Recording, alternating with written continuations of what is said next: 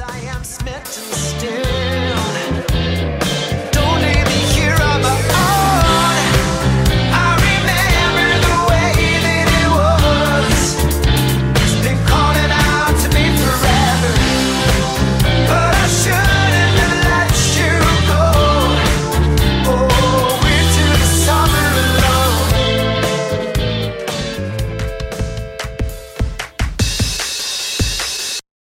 This is Steve Baltin, and you are joining us for one of my favorite episodes yet of My Turning Point with special guests Mike Einziger and Brandon Boyd from the band Incubus.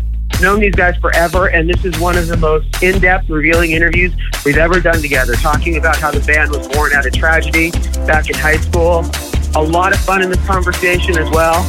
If you are an Incubus fan, at any point, you are not going to want to miss this interview. So, so the premise of the podcast, and this is interesting because I've only done it with two people once, is it's called My Turning Point, and everyone starts with the artist choosing a, a sort of moment in their life that led them to where they are. And we jump off from that. So I don't know if you guys want to do one as a band or pick ones individually. Some people go very personal. Some people go much more professional. Hmm. I'm sure there's going to be, even if we did choose personal things, there would be some overlap that would lead us into the band. So either way, Yeah, we should probably do both if we could. Yeah, like absolutely. Individual ones and then one as a band because they're uh, tied together for sure. Mm-hmm. Cool. So so go for it. what. w- What would you pick as you know whichever one you want to start with? Um, so when I was really young, um, in ninth grade, I believe, um, I was really into surfing and skateboarding, and I was really I was really athletic, and um, I got into a really bad car accident, um, and it took away my athleticism. Um, I, I got really badly injured, and I was in school with Brandon and Jose and all the like you know we, we shared kind of a friend group and um, we weren't making music together at the time but we were we were surfing and skating and doing all that kind of stuff. Um, and I, I played guitar prior to that and I really loved it and I thought it was really fun but after I got into this car accident it took my because it took my athleticism away I I had no choice but to make a lot of music. And that's when I actually like really started getting into music and like sort of I kind of became singularly focused on music during that period of time. And when I reco- I don't even know if you really remember this Brandon but but when I recovered from when I like actually fully recovered from that car accident was when we started the band. It was actually like right when I kind of like got back on my feet. Um, and the band was kind of almost like my recovery from that crazy sort of you know there was a it was a car accident where one of my best friends was killed in the accident and um, another one of my friends was really seriously injured. I was kind of the only person that actually like really walked away from that accident at all. Um, and uh, it was such a turning point in my life and i i know for for sure that if that accident hadn't happened like i like it changed the whole trajectory of my life. Like i'd be doing something completely different. I have no doubt. I wouldn't have i may have discovered that i loved music or whatever but i it definitely would not have turned into what it turned into had it not been for that really tragic but really um, like life altering event in my life. How long were you laid up for?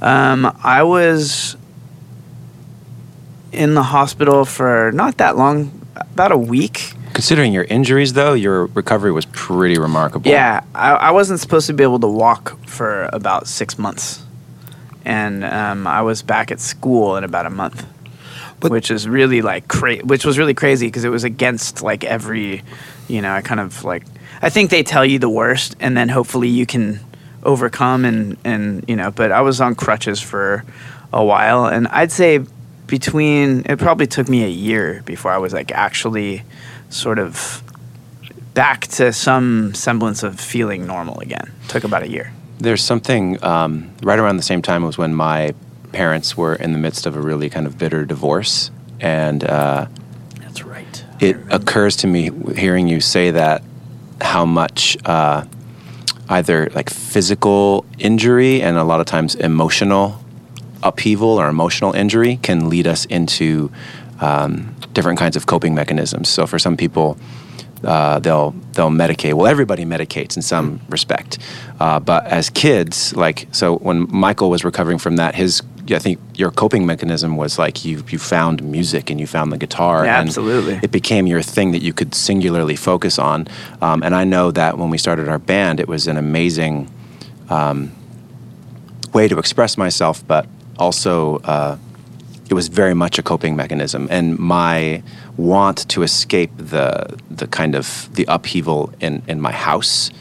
Uh, led me into the arms of this band, so to speak, and Well, it I was an- remember an actu- incredible way to, to, to incredible thing to get to do to escape, but also it's like we could express ourselves creatively. I remember actually, just to interject something Hmm. that's like, just to further your point, the point that you're making is that I remember how, how um, turbulent the environment in your house was because your Hmm. parents were divorced and they were living in opposite sides of the house. Yeah, So like, they would meet in the middle to battle, and then go back to their respective corners. I totally forgot about that. It was and now I'm now I'm remembering it because we would like hear stuff Mm. and like it was like, yeah. And it's interesting. The first ten to fifteen years of uh, songwriting I did was all about heartbreak, and you know, uh, I mean, we were just waking kids up though. from that. Yeah, it's and true. we were 15 year 15 year old kids. But so much of our our experience, just not only us, but just the way that people I think operate, is uh, we're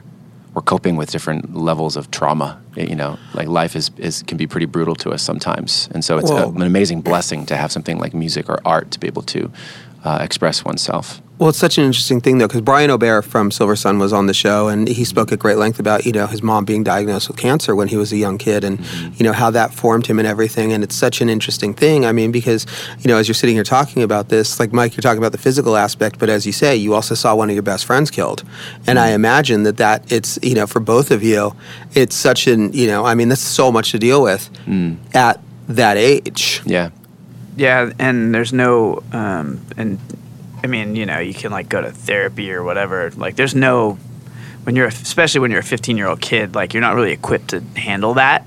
So you just do what you do, you know. And but what we did was, like, we we just started making music, and it was like, and it was really fun. It was like we we approached it the way that kids play, you know. They like play stuff play games, play whatever. Like that was how we, we we did it because it was fun, and we did it because um, it gave us um, it just it gave us this platform, and it also seemed to make a lot of other people happy too, which was a pretty be- cool consequence. we became the uh, entertainment for our neighborhood and surrounding neighborhoods for a period of time. Kids were bored where we where we grew up. You Yeah. know, it was a pretty boring area. Nice, like pretty. You know, But if you weren't into horses, uh, and when there was no surf, you know, it wasn't much to do. So there, you know, drugs were kind of a, a big thing around where we grew up, and it's Los Angeles, so uh, you know, it was rural Los Angeles, so uh, there was access, unfortunately. like you know, uh, the best drugs the world had to offer, and the worst drugs the world had to offer. So a lot of kids were um, getting caught up in that too. I feel like we did the good drugs growing up. yeah, I think so. What were the good drugs growing The up? The psychedelic ones. Yeah, yeah. There was a, a period of time when um, when psilocybin made its way into our neighborhood, and that was a, a really kind of amazing turning point as well. Because it kind of it was that was also right around the same time, maybe a year later, right? Yeah. A year or two later. Yeah. And those were formative experiences for us because we did have some of those experiences together as well. And uh, whether in big ways or in subtle ways, those kind of experiences nudge you in different directions as well. it also makes me appreciate the fact that we got to really experience Grateful Dead concerts because that's a that's a lost experience now. You, you can't that just it just doesn't happen anymore. It's true. for obvious reasons. There are versions of it, but we actually got to go and watch the Dead play a handful of times while they I was going still to say, touring. but there is still the Dead and Company. I haven't seen it, but I actually heard it's it's pretty good. I mean, you know, it's It's not the same thing, but- but it, it was such a it, wa- it was such a, a culture, and you know, Mm-hmm. when we were and when we were, you know, old enough to kind of experience that, uh, like on our own, Um, my mom actually dropped me off in the parking lot of a Grateful Dead concert when I was 12 years old. Wasn't that your first show? It was it was my first Grateful Dead show. Oh, okay. um, I'd been to concerts before that, but Oh my God, um, she just didn't know, huh? she just my mom was just so sweet. She was like, "Have fun," and I remember Make me, good choices. me and my friend Blake, we we she dropped us off, you know, and it was like the parking lot of the Dead show was just like that's like the thing. that you shit was lit. It, it was unbelievable. I couldn't believe it. it I was, still can't believe it. it was- it was so fun. It was like stepping into an alternate universe. It was total culture shock. I was Mm. just like, "Oh my god, this is amazing." Yeah. And I got I think I smoked pot for the first time that night too. Or or at least like yeah, we got we got passed jo- joints passed to us by, you know, older people. I remember a, a guy with a shirt that said "dose me" on it and he wasn't wearing he was wearing underwear. Underwear and, and no socks and the good guy running to take a joint from for your first time. and it said, or it, or it said "dose me" on his chest, something like that. Some, and he came up and gave gave a gave us a joint. Talk about turning so points. funny. Uh, we were just again, we were just totally in shock by this whole thing. Oh my gosh. I mean, you know. Oh man! But now it's so funny being a parent. All right, let's cut straight to that. It's like a hard left turn. Yes, I'm a parent. No, now. but it. Speaking of turning points, would Yeah. you did you drop your daughters off at a Grateful Dead concert Hell when they were twelve? Fucking no. And- no and- and- way. And what would you say if Absolutely they, if they said, "Oh, dude, there's someone sitting next to us with a shirt that said or said "Dose me" on the chest"? So it's be like, pronounced doseme. Yeah, I, no, uh, not gonna happen. Spanish. I, I would take them. I would take them to a show because it's it's you know, it's it's a pretty interesting experience, and I'd like for them to be able to. I'd like for them to be able to experience all of these different you know, sort of sort of like cultural sections of the world. Um, and that's one of them, but it's also just a totally different thing now. It's all like it's all old timers now. It's not like it's not the uh, it's not the, when it's it was a, it the- was kind of a young person's thing then. There was still like older generations doing it, but you know this was the early '90s. And, and what is the counterculture now? It's a it's a good America. question, but now it's funny because we just went to like Real Street Festival in Anaheim, which was actually incredibly done. Hmm. That was the hip hop festival. That was A$AP Rocky's first show back after the whole Sweden debacle and all Hmm. that stuff. And I mean, dude, that was like the the most smoothly run, Hmm. you know, like friendliest festival. Wow. Yeah. And it's like I don't really know. It's a good question. I mean, and I have covered dance music for years, and Yeah. I don't go to that shit anymore because I'm too old. Counterculture exists. It probably just exists in darker corners of the internet at this point. It's probably less uh, human like- interaction getting together and more places where people are sharing what are fringe ideas in like the dark parts of the web. But that's a really interesting question too. Is at what point did the dead stop becoming, for example, the counterculture? Because it was pretty early on, I think, at that point. Yeah. You know, and, and again, nothing against them or the audience, but I mean, at some point, like you say, there it was a crowd that made a lot of money. It was very, you know, so like Not from where we were sitting. Everybody was begging for everything, but it was a very kind of happy sharing barter culture that now I'm we trying to think though from a musical standpoint. I- In terms of the scene that surrounds it, Yeah. what would be the closest equivalent? And I don't really know. Like, what would be the comparable experience? I mean, certainly there's nothing that exists anymore, like the Miracle Well- Ticket. I mean, I remember seeing Clapton in like '85 or something when my dad took me, Mm. and there were people in the audience like asking for Miracle tickets. But Mm. it's funny because we just had this. I'm working with the Rose Bowl as well. We just had the Stones there on Tuesday night or Thursday night. I'm sorry. Oh my God, dude! The amount of money spent at that show now. Well, yeah. their fans have like they're they have careers and stuff, so they're Yeah. you know. Like the the Stones, like they cover a wide, you know, multi generational group of, of people, and Yeah. but back to the the counterculture question, or like what the what the youth are sort of Well, it's not necessarily know, with the youth, or what- but what would be the I re- equivalent of what the Dead shows were like? Well, I remember being at the Ultra Festival in like 2014 or whatever it was, 13, when um, I played there with Avicii. And that to me sort of like made me feel really old, first of all. And second of all, it was kind of like I kind of had the feeling that that was sort of like the, at that time, you know, this is now five, six years ago or whatever, but like that was kind of like the next wave of stuff. It was like you have all these young, it was really young. The kids are like 15, 16 years old, you know, taking Molly and all that. And doing like that was like I don't know, like maybe we would have been doing something like that if we were 15 or 16 at that Yeah. age. I don't, I can't honestly say, but Well, when you're that age, you're seeking out uh, the uh, the road less traveled. Like you, at least we were. I don't know if that's a normal thing, but I was not interested in things that were mainstream at that point. The most mainstream stuff we were interested in was what was successful alternative music. You know, like and that stuff even then had a very kind of countercultural feel. It was considered alternative music. That's where that term originated from.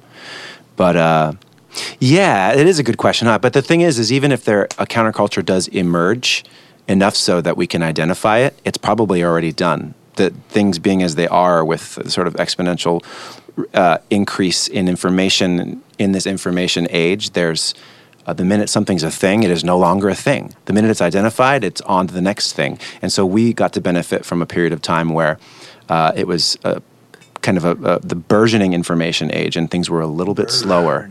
Burgeoning, I love that word. Uh, burgeoning. so it was slower. So we had a chance to kind of like you could sit in a counterculture for a minute and and even formulate, God forbid, some kind of an identity with that counterculture. Now it's like, oh, I'm I'm super this. It's like ah, lame. That was yesterday, You know, literally yesterday, and you're too late. You know what I'm saying? It's crazy. well, social media that, you know, doesn't, it didn't exist then, obviously exists now.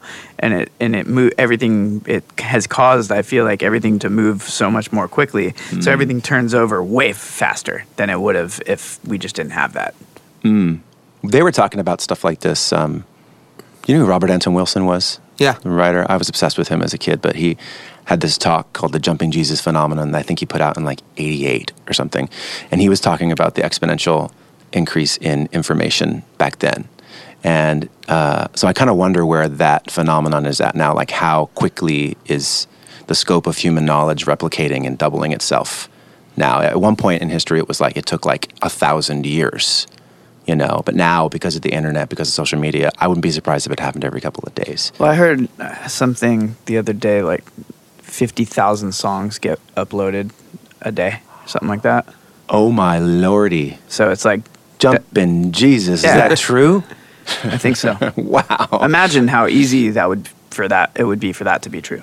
and and it makes it even that much more remarkable Actually, when one of our actually- songs actually breaks Yeah, through no. and people hear it. That actually seems like a small number if you really think about it. True. Like, Yeah. you know how easy it is to make a song And put it up on the web. and then put it up. Yeah, it's like fifty thousand seems like that would be a low day.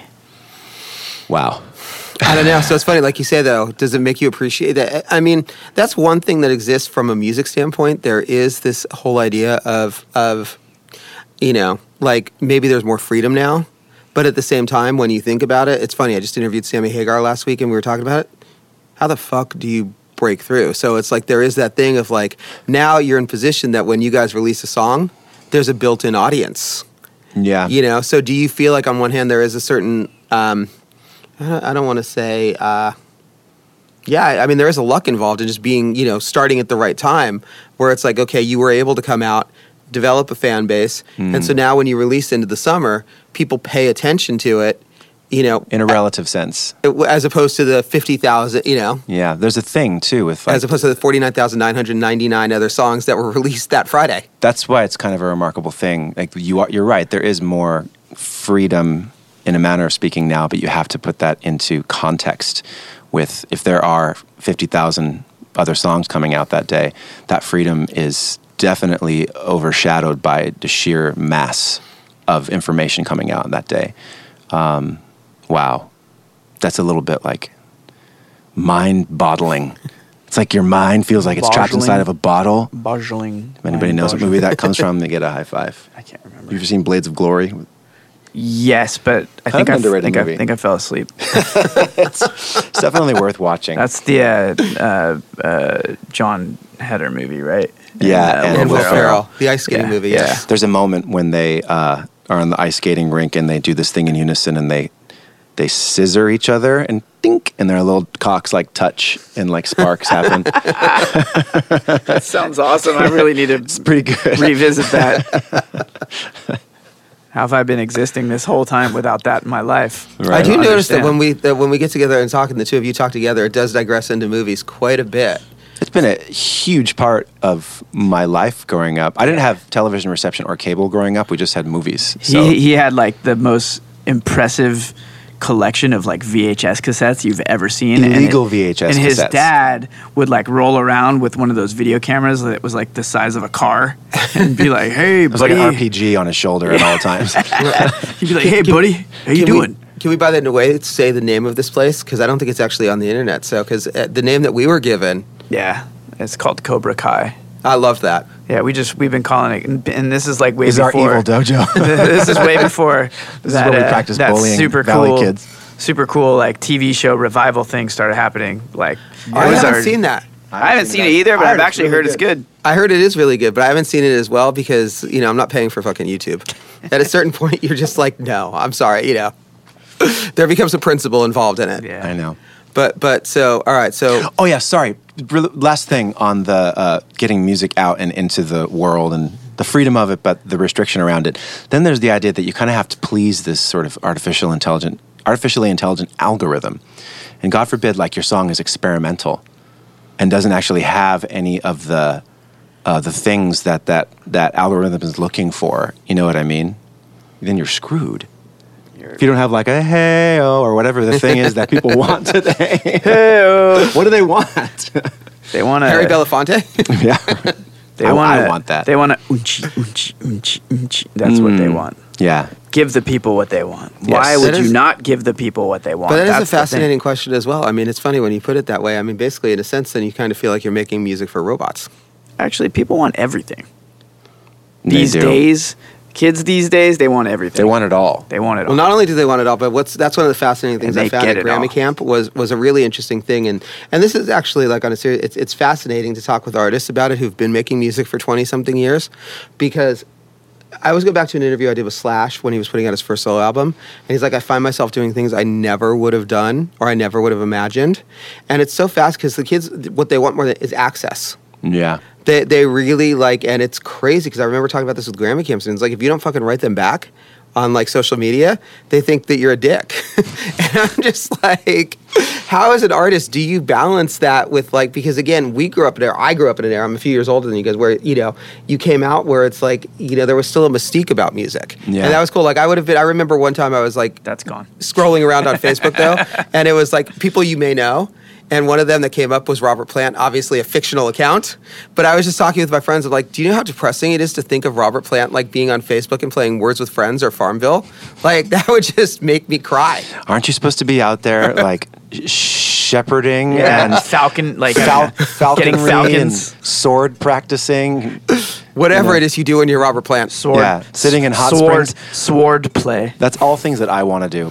Robert Plant is my he's like my spirit animal. What my it's it's my idea of Robert Plant. He probably is playing Words with Friends right now. I don't think so. He goes like raves Or- in Hong Kong and shit like that. He's Oh, okay. I have spoken to him in the past. Yes, so he, he yeah he he is living the the adventuresome life. Wow. What what I'm saying is I want to be a falconer and to sit in hot springs and uh, raise sheeps just as friends. I'm not kidding though. So all right. So and, and then who's your spirit animal as a musician, Mike? Oh goodness. I don't know. Pick my spirit animal. Elmo. Sounds perfect. I just flew into my mind. sounds I- perfect. Yeah. So if you're Robert Plant, then I felt like he should have been Jimmy Page, but I guess not. yeah, I'm I'm Elmo, and I'll take it too. Elmo's pretty. Mike's not Loopy. into Aleister Crowley enough to, to have uh, Jimmy Page as his spirit animal. Sorry, I do like the Ozzy though. I love Ozzy. Ozzy But I also be a love great Elmo. spirit animal. Somewhere Yeah. between Elmo and Ozzy, maybe. I'm starting to rethink my spirit animal now. Yeah, I don't I don't know. I mean, but it, but see, you're a front man, and if you're gonna have a spirit animal, my as a front man, Does my spirit animal have to be It can be anything. person from a band, or can it no, it actually could be a an Snickers animal? bar if you want. well, I did say as a musician though, since you picked a musician. Ah. So your musical spirit animal. So one so my my my daughters on their first I have twin twin girls and on their first birthday we had a um like a spirit animal reader come and like we had all these kids way. come You and did not. yeah there was a spirit animal reader and and there were all these young like these little these little boys that were like at, the party, and they all came in, and the spirit animal guy was like, "I'm gonna give you all your spirit animals," and all the boys were all excited, and they were, I think they were like from the ages of like four to like eight, and one kid was like a hawk. and The other kid was like a tiger, and like he was all stoked. But then they got to the last one, and he was a salmon, and and he was so bummed out about being a salmon, and like And you, little one, you're a manatee. he was like he and and he was just so pissed off at his his spirit animal but i was actually kind of like a salmon's kind of amazing because they they got to swim upstream yeah, to, you know it's they powerful they fish. they're, and you're delicious. yes Yeah, but I mean, salmon. do you really want that to be your calling in life? Is that you, you know? so the whole point i'm making is that my spirit animal is a salmon Nice. Okay. I was this morning. I was watching a live feed of grizzly bears standing in a stream at a national Eating park somewhere me. as the salmons were like flying into their mouth. It was actually really relaxing. I was sitting there with my coffee watching a live feed of grizzly bears eating salmon. yeah it's pretty amazing It's pretty cool. Ah, the internet. i'm the salmon that if Robert Plant escaped the that, jaws of the bear nice. or maybe i got eaten But if So that's the get- case, then you become part of the bear. yes So, but you were watching that as opposed to responding to people on social media. What kind of rock star are you? I still, I, I occasionally do respond, but it, it's hard. It's really hard. I, I still struggle with that idea of uh, privacy. What's how do you pronounce it? Pri- privacy. Privacy. privacy. privacy I feel like it's a word that is sort of swiftly on its way out of the general vernacular. Uh, but I enjoy it. I really do enjoy a good. It's balance is what I'm looking for. You know, I understand that we need some realm of accessibility, being that we have kind of a public job for all intents and purposes. But um, we did grow up in an era when uh, mystique was something that was kind of naturally occurring, and those were the coolest artists, the ones you didn't know that much about. There was just rumor that he that he ate the heads of bats, you know, stuff like that. So, what's the Pretty best rumor that you guys ever heard about yourselves? that we were dead but that's a boring one because that happens to everybody Do you remember the rumor? Actually, this was, I don't know if I should even share this, but whatever. My older brother came to me and he was concerned and he's like, dude, a good friend of mine said that he heard a rumor that you were beating up prostitutes and paying them not to say anything.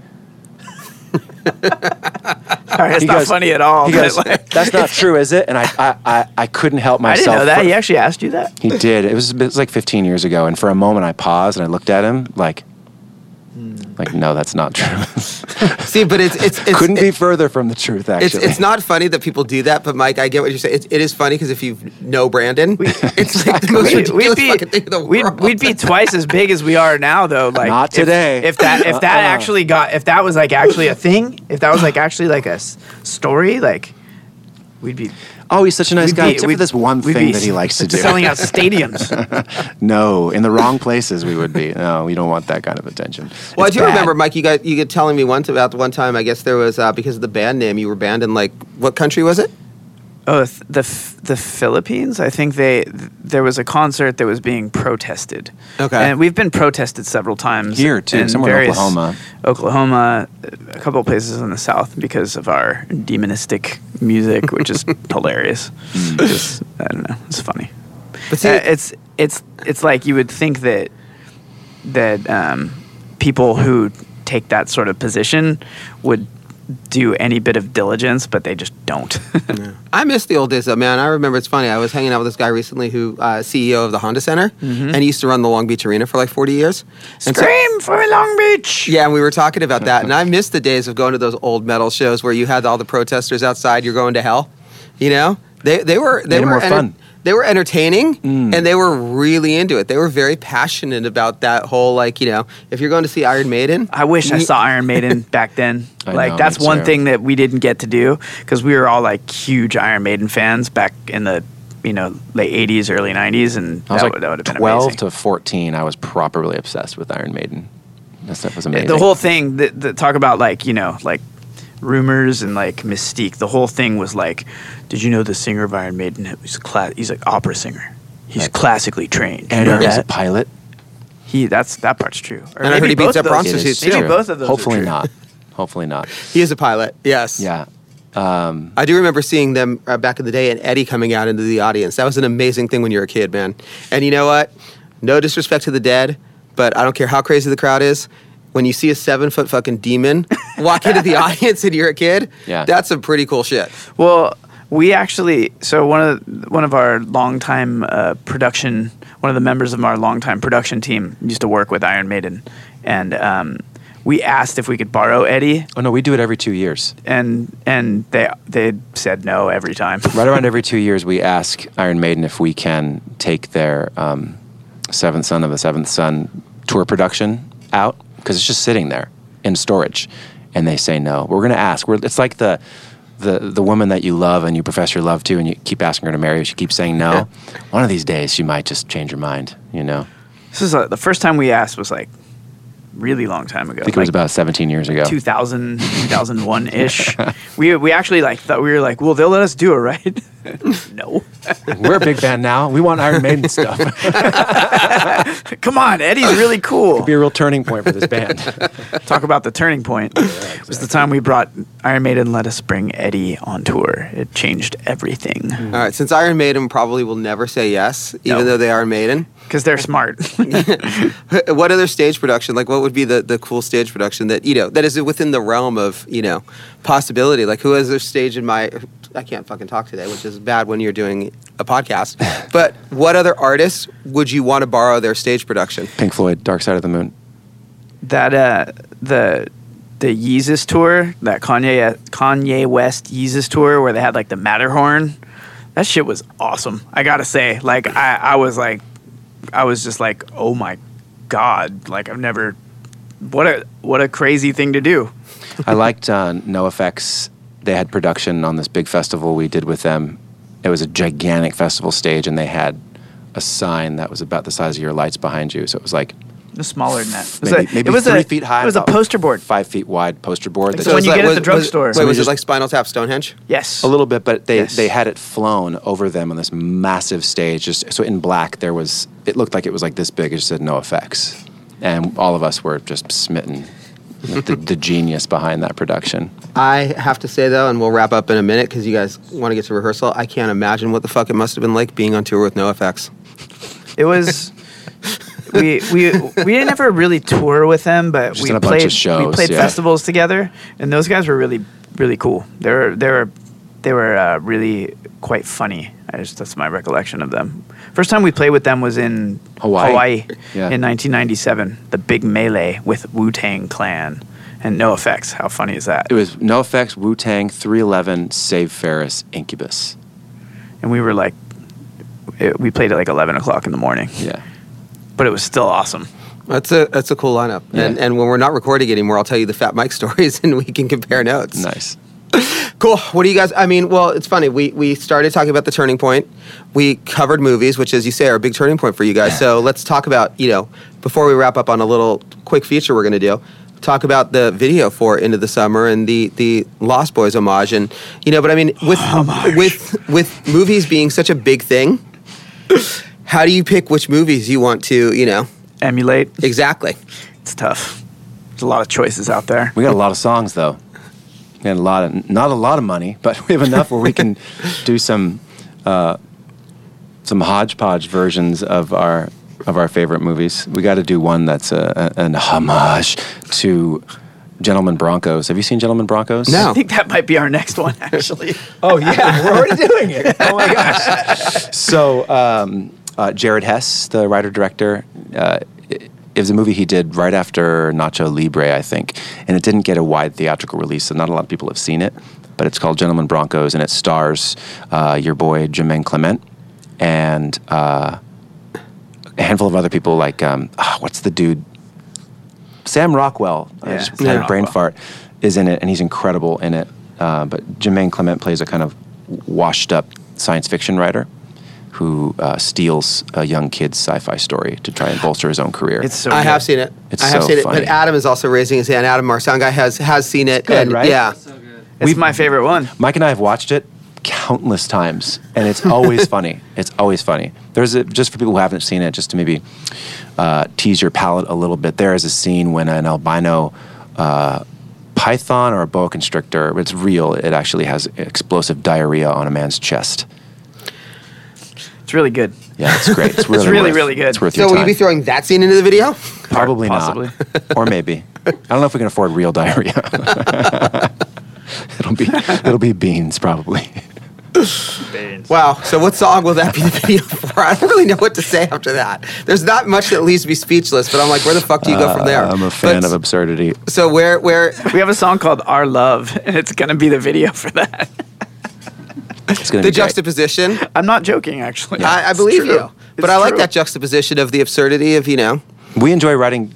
We take you know songwriting quite seriously. We don't take ourselves very seriously, though. I feel like we have addressed this before with you, but uh, we like to create like counterpoints in the creative conversation. Like, You can you can get too serious really quickly. Well, I can't stand artists who take themselves seriously. But I mean, it's it's funny. You look at it, I you know, I mean, I think that's often the best musical tool. You look at like you know, like the Beatles' "Help" is uh, to me such a great example of like you know, here's this song that feels so happy and upbeat, and then I saw you two do a an acoustic version of it, and I was like, holy fuck, this is a song about suicide. This is like one of the hardest songs you've ever heard, but it's you know they hide it behind this, and I think that that juxtaposition works really well. Yeah. Who said? I read a quote recently that said, "I, I love uh, sad songs sung to beautiful melodies." I think it was Tom Waits, right? Do you know that? Sounds like? Tom. Yeah. Yeah, my favorite songwriter of all time. Hey, this is Steve Baltin. You have been joining us on My Turning Point for a very, very special episode with guests Mike Einziger and Brandon Boyd from the band Incubus. Hope you enjoyed this interview as much as we enjoyed doing it. Man, this one was a blast. Thank you.